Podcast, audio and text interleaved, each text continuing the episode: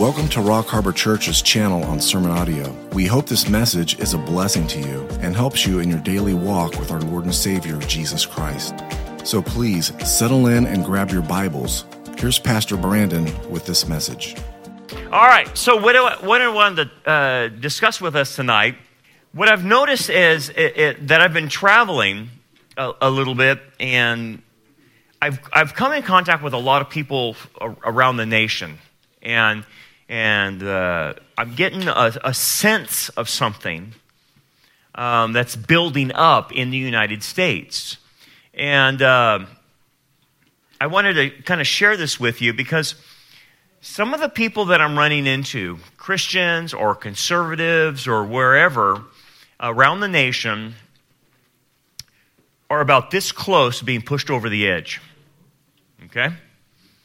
And no joke, man. Um, and I'm talking like they're willing to take thing, matters into their hands and physically do something. Okay?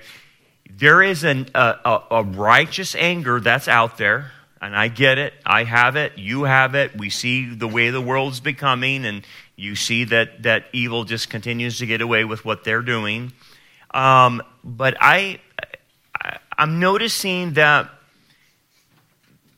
the, the, the evil people in our society keep pushing us to the edge, and they keep taking more, and they keep, keep taking more, and they keep taking more. And I, I always talk about the Bubba factor coming in play. And the Bubba factor is someone's going to take, just, just had enough of it, and they're going to do something about it. Okay? And people are going to get hurt. I'm not advocating that. I'm not advocating that, but I'm just I'm, I'm telling you what I'm seeing on the ground. Now, again, I'm talking about Americana. I'm talking about, I'm not talking about Christianity right now. I'm just talking about where our country's at, and what I'm noticing, okay?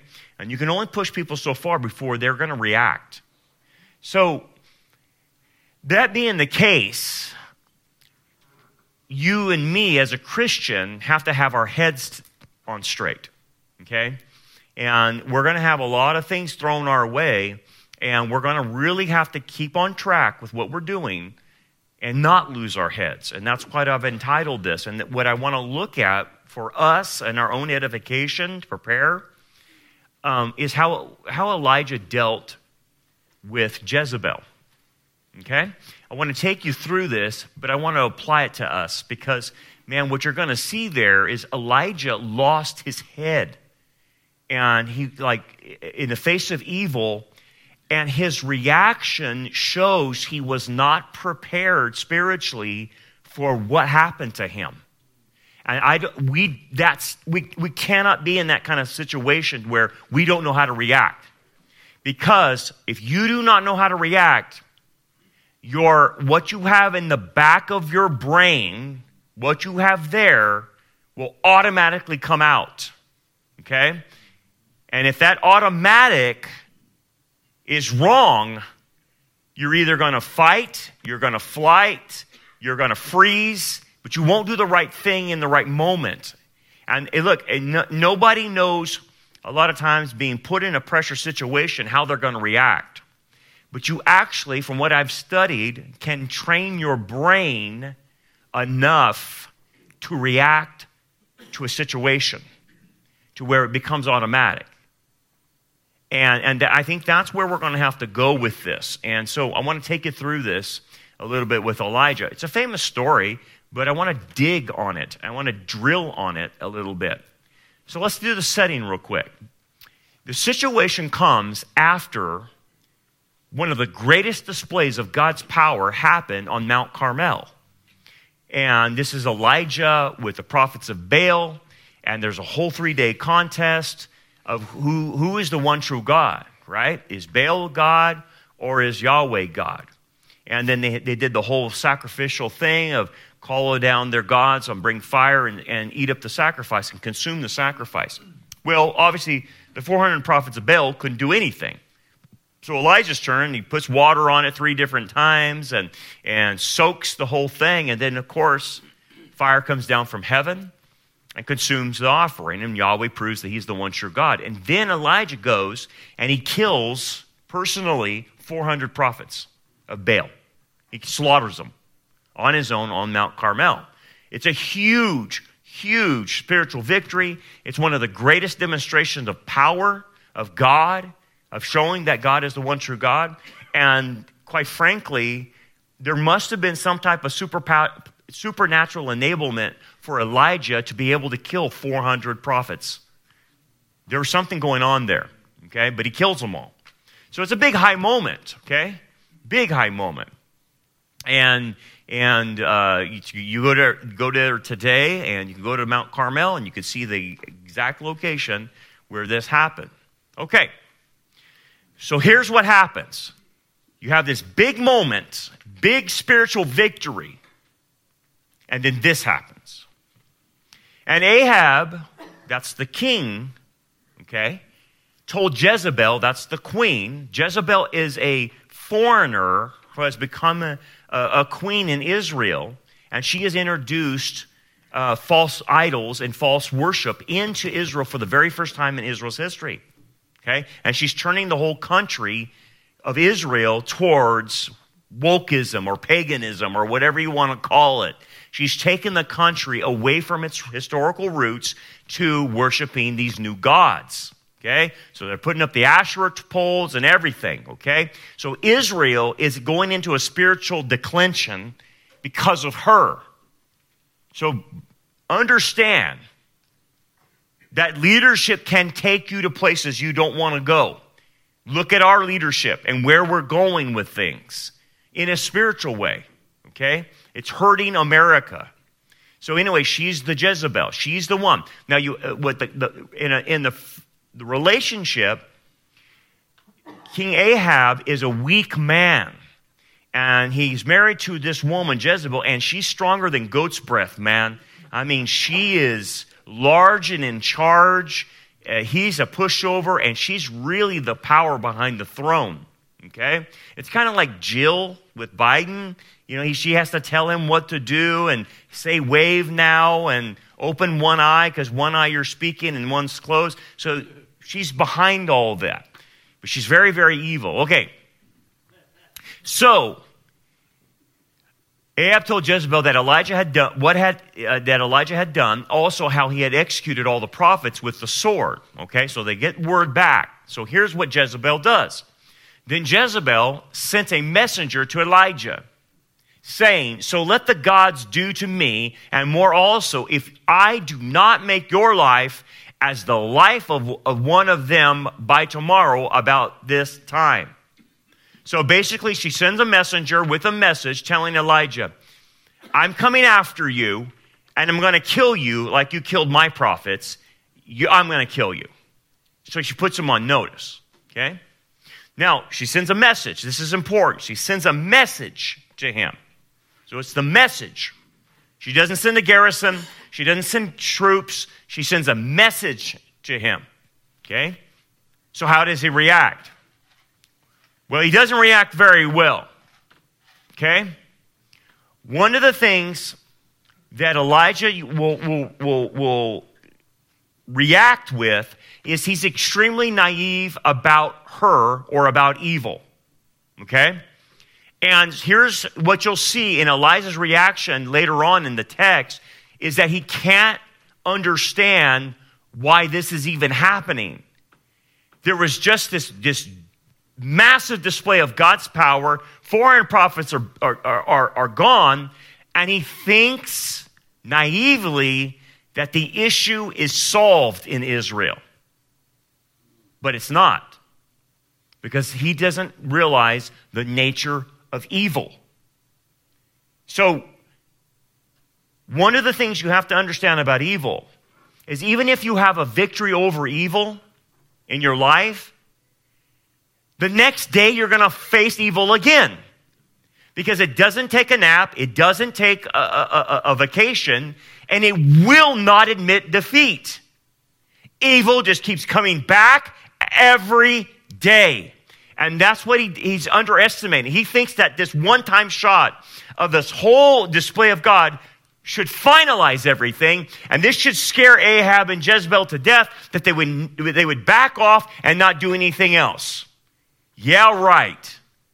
You think George Soros ever is scared of, of, of Christians or any display of power? No. George Soros will keep going on. Bill Gates will keep going on. All of them will keep going on. They don't stop.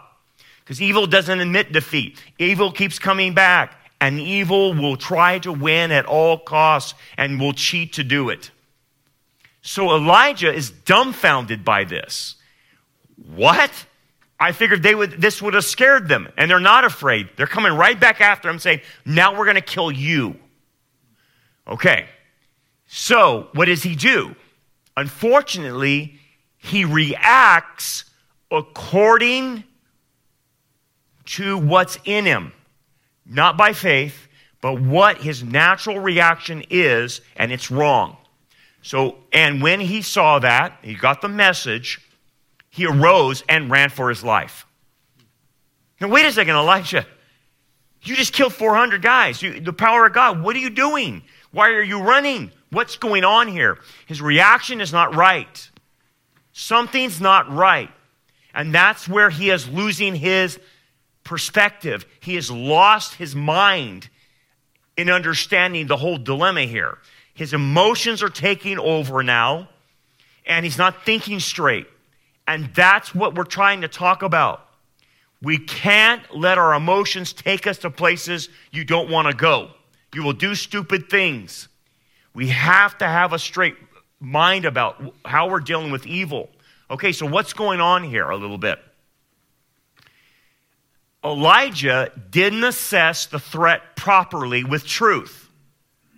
It is a threat, but what did I say? she sent a message to him, like a letter. And, and somebody delivered the letter and he read it. Now, he's not assessing the threat properly. What's going on here? Jezebel, if she wanted to kill them, him, would have already done so. She would have already sent troops to kill him. And that could have easily been done. But she doesn't she sends a message. And why would she send a message instead of sending a garrison to kill him?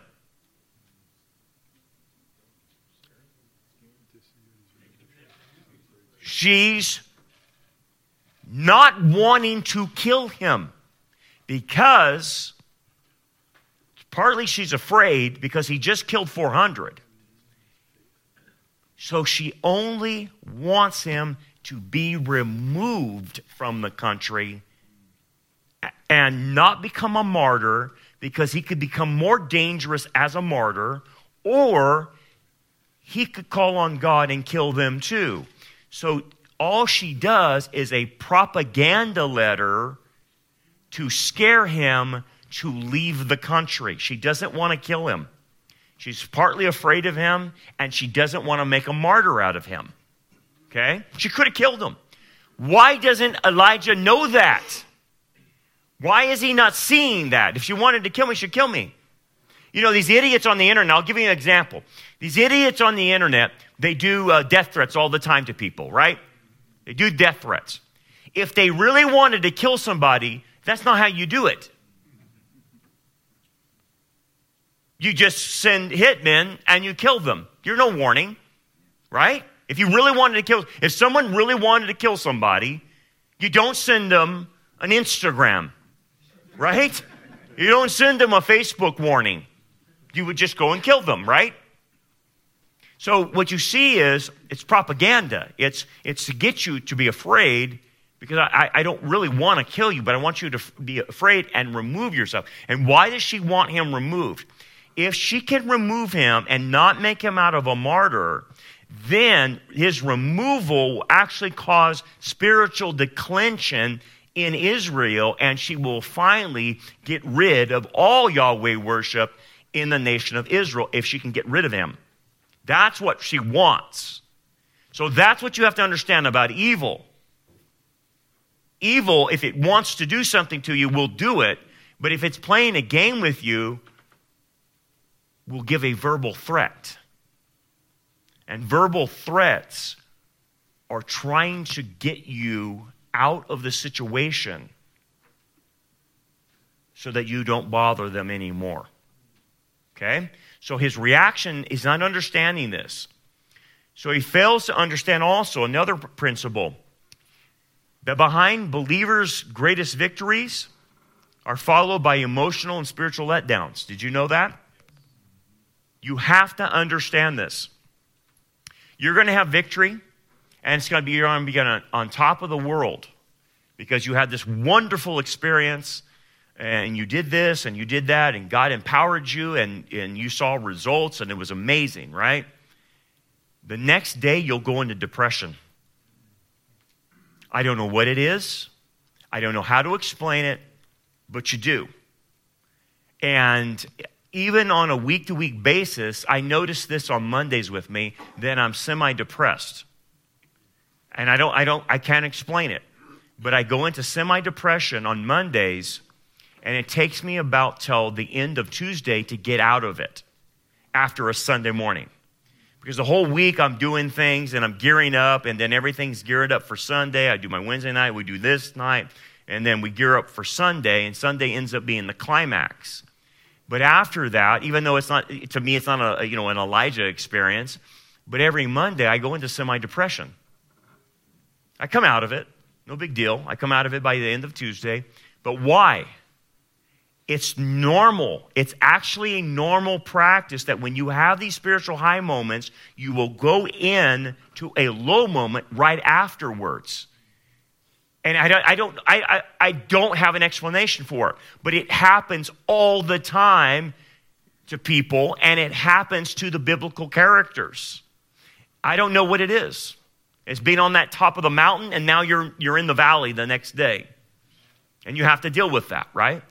So if you know that, and I'm telling you that, you must expect that. So you think you you you you you you you know you you can't ride these emotional highs all the time. What you what you have to understand is you have to be more even kill in your thinking. Like, okay, man, I, I, I taught a good lesson, or I led this guy to the Lord, I was able to share Christ with this person. It's high moment, but keep yourself at an even kill so that you don't dip down. He dipped down so far, he lost perspective. He really did. He almost he sunk into depression like right away after Mar- Mount Carmel. Now, if it can happen to Elijah, it's going to happen to us. So, keep keeping that in mind. Another thing, Elijah failed to take seriously the temptation of spiritual, cultural, and familial disengagement. Now, what do I mean by that? You're going to see this in just a bit. His idea to get uh, to, to, to avoid the evil and not have to deal with it is to disengage. Okay, I'm just going to check out. And he checked out. He literally checked out. And it's like, Elijah, no, no, this is your fight. This is your call. But when you go into this deep depression, the first thing you feel like is saying, I don't want to, I don't want to be part of this anymore and you disengage. Now, you disengage, there's different things to, uh, how you disengage. You can disengage spiritually, like you don't even want to be around other believers, okay? You don't even want to be around church because you don't even want to read your Bible. Because to read your Bible is to remind you of the spiritual battle that you're in. Does that make sense? And it's like, man, I didn't want to read it because it reminds me of where I'm at. He, that's where he's at. He totally divorced at this point from God's spirituality. The second thing is cultural. And I talk about this. When people want to check out from the spiritual battle, they disengage with the culture. They check out. So, like if you ask them, hey, did you hear today another train went off the tracks today? Did you hear that? What's going on? Something's fishy. But you know what you ask them that have disengaged from the culture? Did you know that? They'll say, then they'll say, no, man, I, um, I went to Target and, and then I went over to here and I got gas and I came home and, and uh, I watched LeBron James or, I watched uh, Shaquille O'Neal or whoever or whatever, uh, whoever's playing or whatever, and I watched, uh, they're checked out. And what the person is telling you is they have personally disengaged from the culture and anything that's going on in the culture. Okay? It's a dangerous place to be to disengage. I'm telling you. And then, even worse, is when they check out from their own family. They're there in, physically, but they're checked out with their wife, they're checked out with their kids, they're, they're out of it. Do you know the number one thing women complain about their husbands about? It's this My husband is checked out. What do you mean? Well, he comes home and, and, and, and all he does is sit in front of the TV, eat, and he never talks to anybody. He doesn't talk to the kids, he doesn't talk to me. And then he falls asleep in the chair and he comes to bed at, at three in the morning. And that's how he lives every day. So we don't have any interaction with this guy. He's just like, he brings home money. That's all this guy does. But he's not engaged with the family. I'm telling you, man, as a man, especially in this time, you cannot disengage, not only from your family, but culture or from the Bible or from scriptures or spiritual. You disengage, you're going to get in dangerous territory and you will lose perspective real quick. That's the, the, the, scary part. People think they're protecting themselves by not knowing what's going on. Ignorance is bliss. No, it's not. It'll actually end up biting you in the end if you do that. So, again, this is what Elijah's doing. He's disengaging. Let's keep following me. I was, I've been uh, studying a little bit about uh, Theodore Herzl. And he was, uh, he's the, basically the modern day Zionist movement started with him. And what was happening in the late 1800s, just to give you some background about this, it was happening in the late 1800s, and especially this, them, them seeing what was going on in France. Um, and uh, a lot of anti Semitism was popping up in France. Um, the, um, gosh, I'm going blank on that. Dreyfus? Dreyfus, thank you. The Dreyfus account, um, where they blamed this Jewish guy for leaking documents to the, the, the, the Germans, and he didn't, but they blamed him and scapegoated him, and then the whole country went anti Semitic. Well, it, it didn't go anti Semitic, it just revealed that the anti Semitism was already in the country. And you had, so that we call that the Dreyfus Affair. And then you had all kinds of other anti Semitic things pop, popping up. You had the, the, the protocols of Zion pop up that was, was escort, uh, you know, blaming the Jews for having this world cabal and all this other stuff. So, so Theodore, so what the Jews back then were doing, this is interesting, follow me on this. The Jews back then had made a decision in order to survive in the nations that you got to do one of two things. Now, these are wrong, but this is what they decided. We either are going to become ultra nationalistic and forget our Jewish roots, and just if we're French, we're going to become French and, and not be Jewish. Or we're going to go, go and join international causes like communism and socialism and Marxism and be part of the internationalism in countries. Okay, so both options were, were dumb okay? Because it, it, it was impossible for them to homogenize with French or German or whatever, okay? So Theodore Herzl comes up with a modern day movement and he says this. This is a quote from him, 1896. The nations in whose midst Jews live are all either covertly or openly anti Semitic. Their unconscious anti Semitism is an active force even where it is hidden. I believe that I understand anti Semitism, which is really a highly complex movement. I consider it from a Jewish standpoint, yet without fear or hatred. I believe that I can see what elements uh, there are in it of vulgar sport, of common trade jealousy, of inherited prejudice, of religious intolerance, and also of pretended self defense. And what he told the Jews back in the 1890s is we got to go home because they're going to kill us. He was warning them that he could see an impending Holocaust.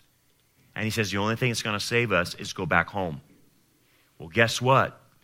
Because the majority of the Jewish populations in Europe were disengaged with seeing the anti Semitism, as Theodore Herzl pointed out, Guess where it led them? to the gas chambers because they were checked out. They weren't listening to Theodore Herzl or any of the Jewish leaders saying, they're going to kill us. They're going to take us all down. We see a Holocaust coming. And no one would listen. And they just acted because they were disengaged as if nothing was happening. And lo and behold, you know the Holocaust came. But why? The disengagement of the Jewish population with the culture. It got them in trouble. I'm telling you, this is a big deal. You must not disengage. You have to understand what the culture's doing. That's why on Wednesday nights, why I'm telling you this. My, I'm, not, I'm not telling you all these things, even on a Sunday morning, guys. I'm not telling you just to make you upset or to curse darkness. That's not what my intent is. My intent is I want you to engage with the culture and show you what the heck's going on. Where is the culture at? You need to understand this because it will hurt you if you don't. Anyway, look what he does. And he went to Beersheba, which belongs to Judah. You know, you think, what's the big deal about that? I can tell you what the big deal about that is. It's this. In Judah, so he goes south from the Jezreel Valley, he goes down south. He's trying to get as far away from the northern kingdom of Ahab and Jezebel as he can. So he goes into Judah. Well, guess what's who's in Judah? Uh, Jehoram, the king of Judah, who's a wicked guy, and he's married to Ahab's daughter, Athaliah, who is as wicked as all get out. Athaliah will eventually try to wipe out all of David's descendants from even trying to take the throne again. She is as wicked as Jezebel. Now, here you go. I'm going to run from the threat and I'm going to run right into the arms of more evil. Elijah, what are you doing? Here's an interesting thing, guys. We got a lot of people moving from Bakersfield and, and leaving Bakersfield. I get it. I totally understand it. If God directs you.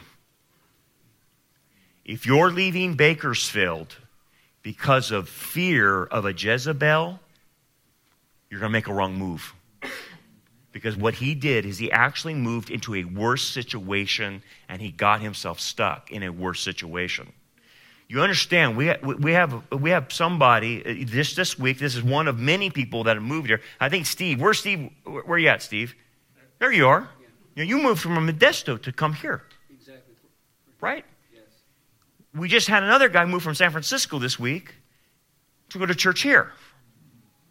Now, here's the curious thing we got people moving here to come to church, but we have people leaving at the same time. Now, again, it's got to be God directed, but I'm going to tell you this. I'm going to warn anybody that's thinking about leaving. You better make sure that God has told you to leave. Because if you don't, you'll end up like in the situation with here. I'm going to get as far away from California and the evil that's here. And then you're going to go, well, I'm going to go Kentucky. Hey, I was just there. Kentucky's just the same. I'm, I'm sorry. It's just the same. You, oh, I want to get away from the LGBT. We were in Kentucky, and what did we see? They had LGBT all over the place. And the, the pastor was fighting the LGBT, putting up all these flags around the town. Oh, oh, I thought there was a safe. There's no safe places unless God leads you to them. I'm just telling you, be careful about this because I'm seeing the same phenomenon. People are afraid. You cannot be motivated by fear. The fear of man will cause us to run to places to bring you more threats. I've talked to people that have moved and they're in worse condition now than they were here in California. Remember this guy? What happened when he ran? Well, he ended up in a worse situation, didn't he? Right? He actually died and drowned. And then, um, here's an interesting side note. You ready to see the side note? Okay. It has nothing to do with what I'm talking about. But just since I'm bringing up Jonah, I want to show this to you. This is interesting. They always say Jonah was swallowed by a whale. You ever heard that? It's not a whale. We actually know what kind of animal it was. You know why? Because the Septuagint translated the Hebrew, and when they translated the Hebrew into Greek, they gave us the name of the animal, which we know. Dag gadol is great fish. It doesn't mean whale, and translates into the uh, Greek as the kiti megalo, meaning mega-sized ketos. Not keto diet, okay? Okay? But they're, they're, um, the ketos is the name of a sea serpent that was in the sea that existed. And this sea serpent, as you can see on Greek pottery, on mosaic frescoes, and other pictures, that this was a ketos, was a dog headed sea dragon. And it appears in accounts from 700 BC all the way up to 8500 of sailors seeing this type of sea monster. But what it's called, it's called the ketos. So Jonah, so this is interesting, was not swallowed by a whale. He was actually swallowed by that creature called a ketos, a serpent sea monster. And you can see the, look, what it kind of looks like that has a dog head looking thing that swallowed him. That's what Jonah was swallowed by, not a whale, but a ketos. Anyway, that's a side note. Got to go back. anyway, he, and he said he left his servant there. So, so he has a servant with him, and he says, Now you stay here, I'm going to go on. Well, what's that about? Again, Elijah fails to understand the importance of others when it comes to keeping perspective. You need other guys speaking into your life so you don't lose your mind. Because all this junk is going to be thrown at you, and you're starting, here's what's happening. You're going to start getting confused. What do I do? What do I do? You got to have other guys you can bounce this off. You got to say, man, am I crazy? Am I seeing this? You've got to be able to talk to people. You can't just sit there and stew in your own juices by yourself, watching YouTube all day and getting jacked up. You do that, I can tell you what happens to you. You start getting paranoid. Because I have to deal with guys who do that all day and they, they want to stay informed, but what ends up happening because they're not around other people, they get paranoia. And they start getting into weird conspiracy theories and all kinds of stuff. No, no. The way to balance that out is you've got to interact with other men. And that actually keeps you sane. So the first thing he does is he, he leaves everybody and he isolates. Look what Proverbs 18.1 says. A man who isolates himself seeks his own desire. He rages against all wise judgment. It, it, the Bible's saying, don't do that.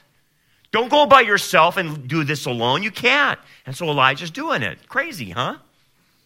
Continue on. But he himself went a day's journey into the wilderness and came and sat down under a broom tree.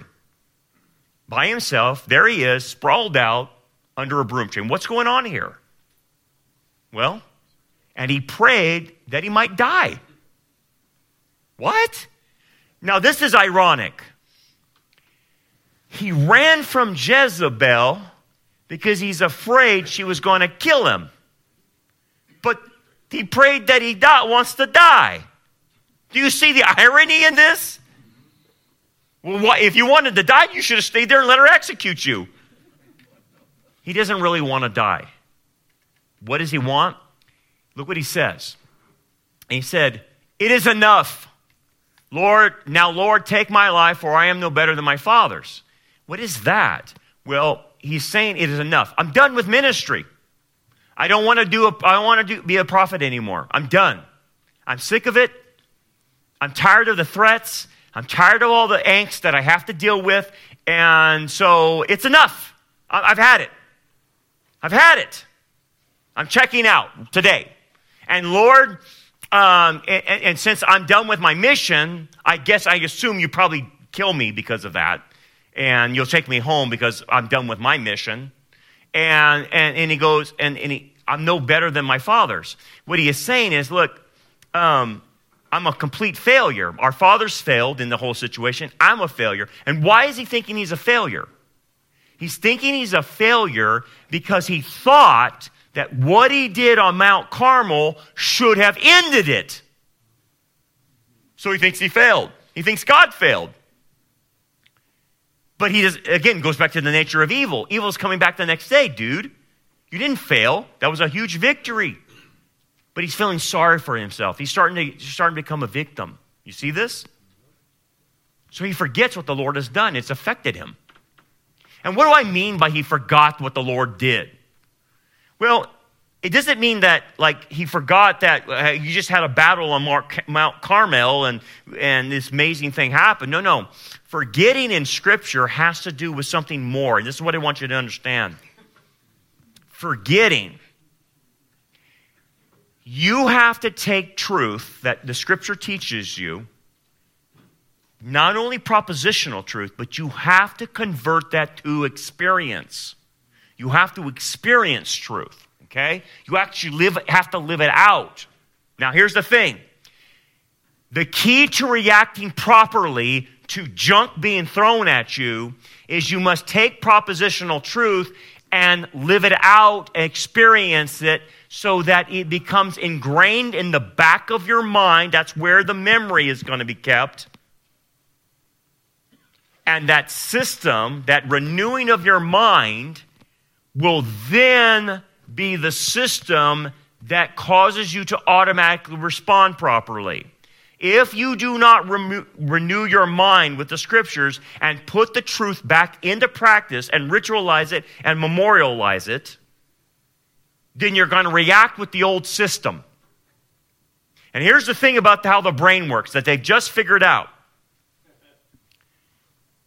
when you ingrain a bad habit in it goes to the back it goes to the back of the brain and becomes like automatic okay? So like riding a bike is an automatic okay? You can just get on there. Why? Because it's it's ritualized and memorialized in the back of the brain to where you don't even have to think about it right? You just get on the bike and you start going. That system never leaves you. It's the same thing for sin when you sin and it becomes habitualized and ritualized, it is put in the back of the brain and it stays there as a system. And you actually, it actually becomes alive in your brain. And the only way to combat that is to build another system that stops that system.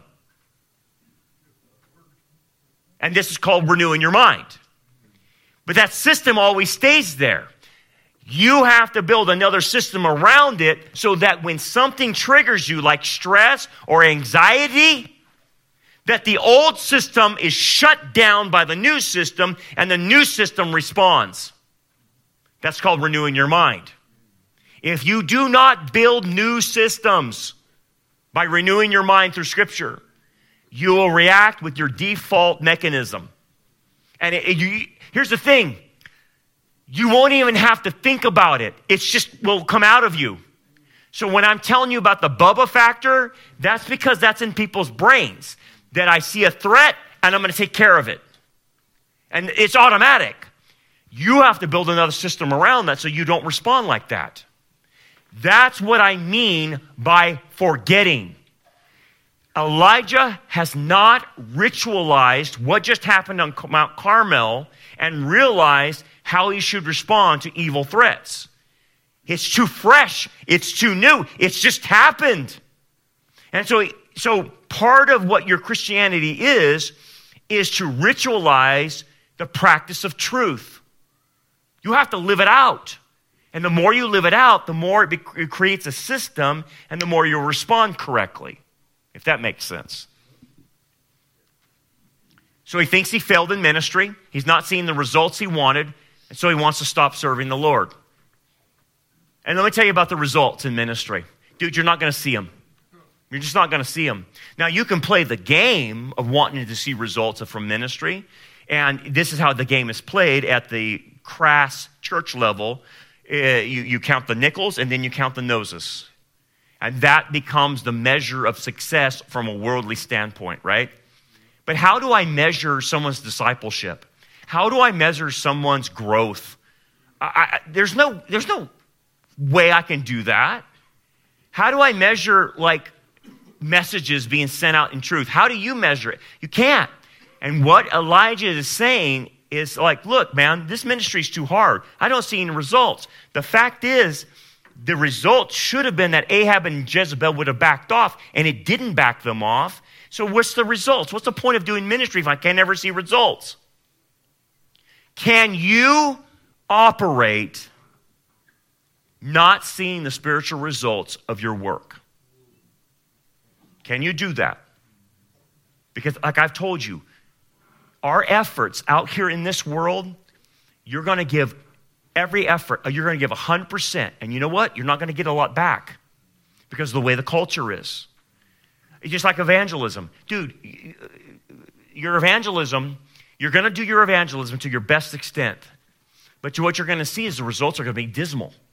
You're going to get onesies and twosies, and those are big wins. I get it. But, but even in 20 something years, I can see the difference in my evangelism now.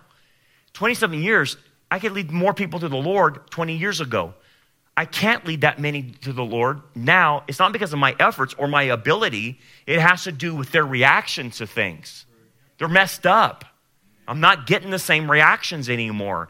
Are you okay with that? Because Elijah says, I want to stop ministry because I don't see the results I want.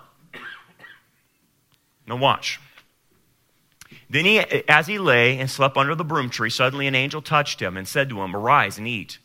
Then he looked, and there was uh, uh, by his head was a cake of baked on coals and a jar of water. So he ate and drank and lay down again. So God sends an angel to minister to his physical needs because he's, he's, he's wasted, he's tired.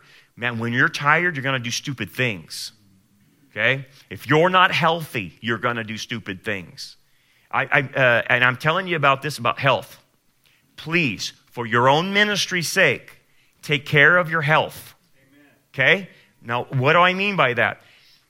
If you get fouled up health wise, it stops your ministry.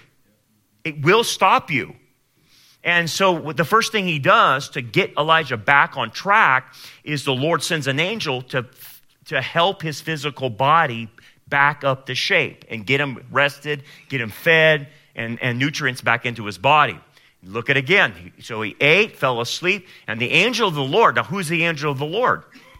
It's Jesus. So Jesus is ministering to him. Came back a second time and touched him and said, Arise and eat because the journey is too great for you. So Jesus actually feeds him again, ministers to him physically. Because, look, in order to deal with things properly in the spiritual realm, you're a body soul unity. So, what's ever happening in your body will affect your soul. Okay? So, what we try, try to talk about in spirituality is your body needs to be normalized, okay? To the point that you're functioning good, you're healthy, you're strong, you're doing what you need to do. And if that's okay, then you actually can maximum, uh, maximize your spiritual effectiveness when you're physically healthy. So be careful about that. It's right here. He's showing you. I'm going to minister to him physically. So he arose and he ate and drank and went in the strength of that food 40 days and 40 nights. That sounds familiar. As far as Horeb, the mountain of God. So he leaves Beersheba and he go Mount Horeb is actually Mount Sinai in Arabia in, in, in the Midian desert. So he actually goes back to Sinai. Why would he go back to Sinai? That's weird. But he took him 40 days and 40 nights. Why is 40 days, 40 nights important? Because that represents a time of testing. Okay? It also represents Israel's wandering in the desert, right? Okay? So all of it's going back to Israel. And there's, there's, there's, there's a thing here that Israel needs to know, and he's going to use Elijah to show Israel about this one thing. Okay? So Elijah represents Israel at this point in time. That's why the whole Mount Sinai thing's coming into play, and the whole 44 days, uh, 40 nights are coming in. So what happens? He goes to the cave on the foot of Mount Sinai. This is the cave. This is Mount Sinai in Arabia. I took, I took you through Exodus to show, show you this. That's the cave of Elijah right there. And you can see the cave, and the top is Mount Sinai. And there's the cave. This is what the cave looks like close up. And I think I got one more picture from the inside the cave looking down. Okay? And there he went into a cave and, and spent the night in that place. So he's out Mount Sinai, okay? He went all the way down into Saudi Arabia. But what's going to happen here? Something amazing is going to happen that's for you and I as well.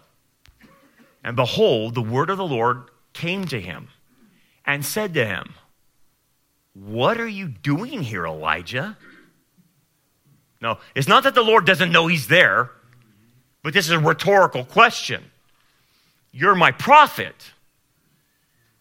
Um, the war is back in Israel, and you're coming back to the territory where Israel once was. Uh, there's no one here. There's no work to be done, Elijah. What are you doing here? You see what God's trying to say to him? Okay, keep following me. So he said, This is a response to God I have been very zealous for the Lord of hosts. For the children of Israel have forsaken your covenant, tore down your altars, and killed your prophets with the sword. I alone am left, and they seek to take my life. They? I thought it was Jezebel that sought your life. Did you see what he did? He expanded to they. Not only does Jezebel want to kill him, all of Israel wants to kill him.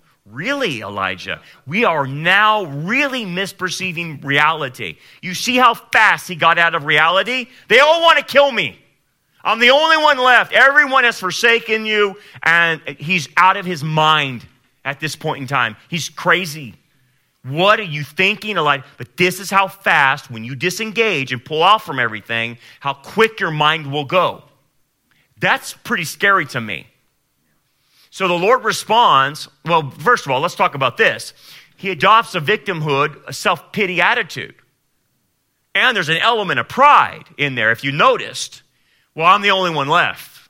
I serve you zealously. Everyone forsake, forsook you.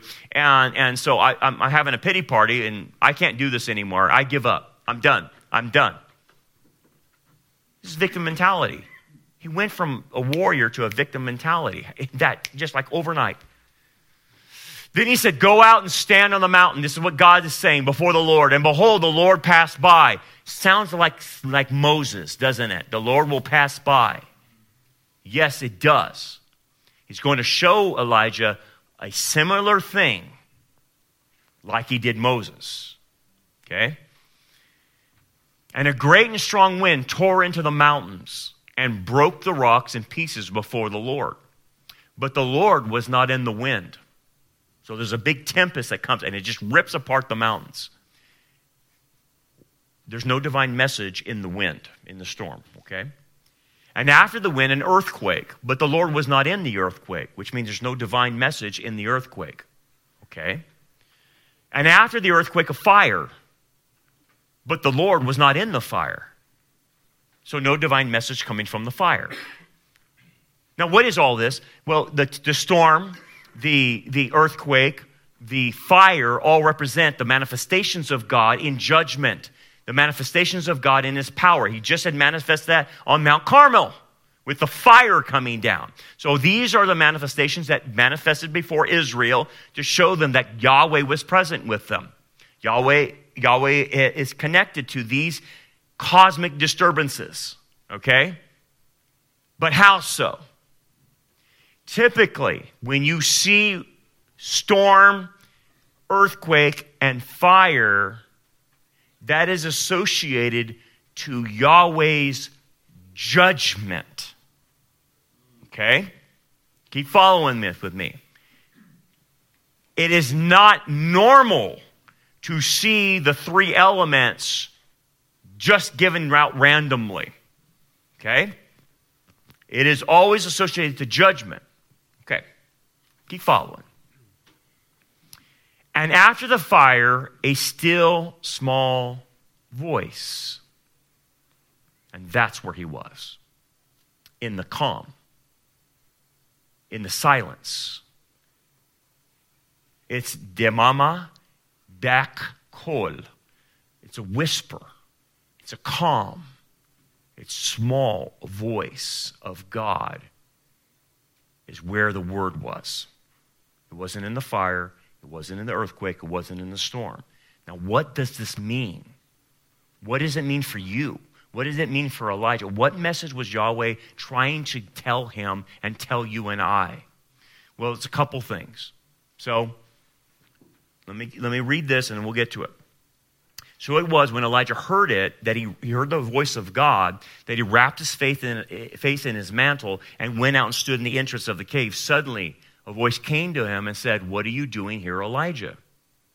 Okay, so it's reiterated again that you're in the wrong place. Okay, now let me explain this as best I can. What Elijah expected was that the manifestation of God's power that we saw on Mount Carmel, he thinks should have been enough to end everything. And what God was saying is, I don't work that way often. I did it for judgment of the prophets of Baal and what they were doing to Israel. That's why I work that way in judgment at Mount Carmel. But Elijah, what you fail to understand about me, and what you fail to understand about how I work in life, is that I typically don't work by disposing capriciously kings and queens like the ancient pagan heathen gods do. That just take them off the throne, judge them, and remove people at will. No, I do things differently. I do things by my word. And my word is what changes hearts. People are not changed by my judgment. The judgment is because of justice must be done, but it doesn't change anybody, Elijah.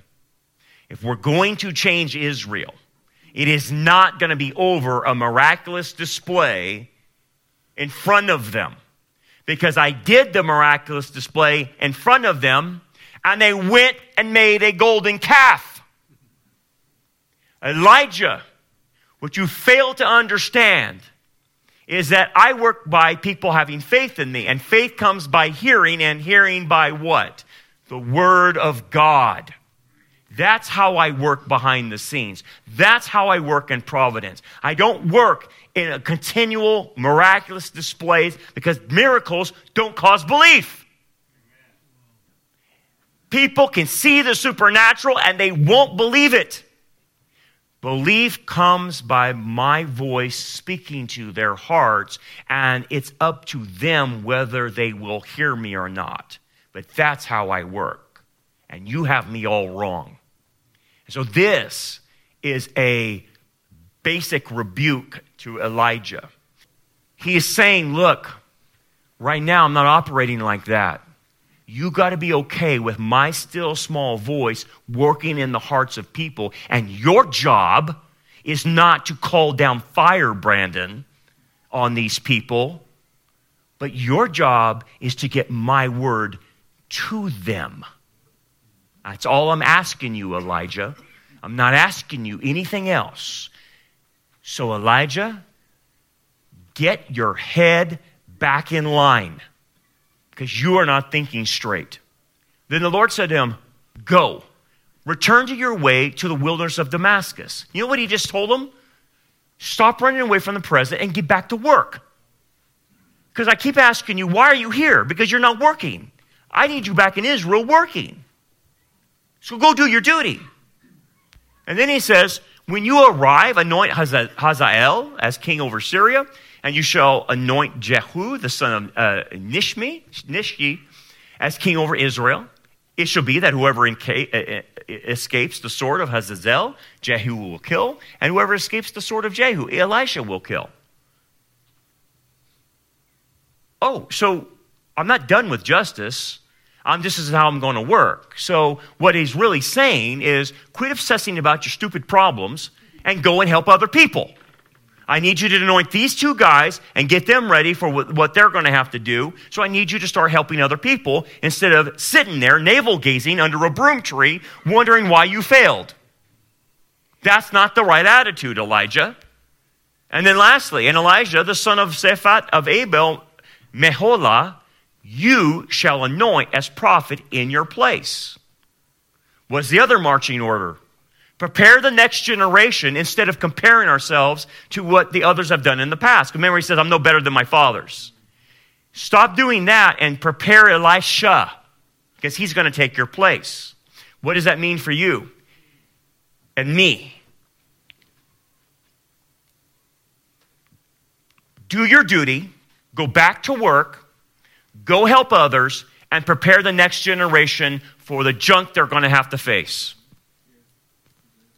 Now turn around and get out of here, is what he basically said to Elijah. And this snapped Elijah back in place. He needed it, he had lost his way. Now, the point is this with us. When you start realizing that you're losing your perception of reality and your anger is getting to a fever pitch, that's the time when you need to have a come to Jesus meeting and hear the still small voice. Okay? You have to go back to the still small voice. Because that's, what, that's how God's going to guide you. That's how He's going to direct you in this crazy, chaotic period of time. And what does that little voice tell you? What does that small voice tell you? That's Him speaking directly to your heart. He's going to say the same thing Do what I told you to do. Quit worrying about all this junk. Stay engaged and help other people manage this, and you'll be fine. That's it. That's it. That's how you keep your sanity. That's how you keep everything together. And I wish more people understood this, but they don't. And I'm afraid we're going to watch people do crazy stuff. But if we can do the right thing, if you and I can react well and teach others how to react well, especially our younger guys, our younger guys need that. They don't, I, I, what I'm asking you older guys to do is take some of these younger guys in our church and start mentoring them. Help them to think straight. They can't, they're, they didn't, a lot of them don't have fathers that taught them properly how to be a man. And I need you to do that for them. I need you to help them keep calm. I need you to help them keep thinking straight because they're going to rely on you. They have no one else to look to. They can't go to their families, their families are, are all messed up. You are the ones to help them. So I need your help in this, okay? To keep everybody's head cool, everybody's head straight. And if we can do that, we will complete the task. We will complete the mission and not screw it up. Amen. Let's pray. Thanks for joining us for another lesson. We hope that this message is a blessing for you and helps you grow towards a more mature understanding of God's Word. For more information about our ministry, we invite you to check out our website at rockharborchurch.net. Until next time, remember, keep looking up, for our redemption draws near.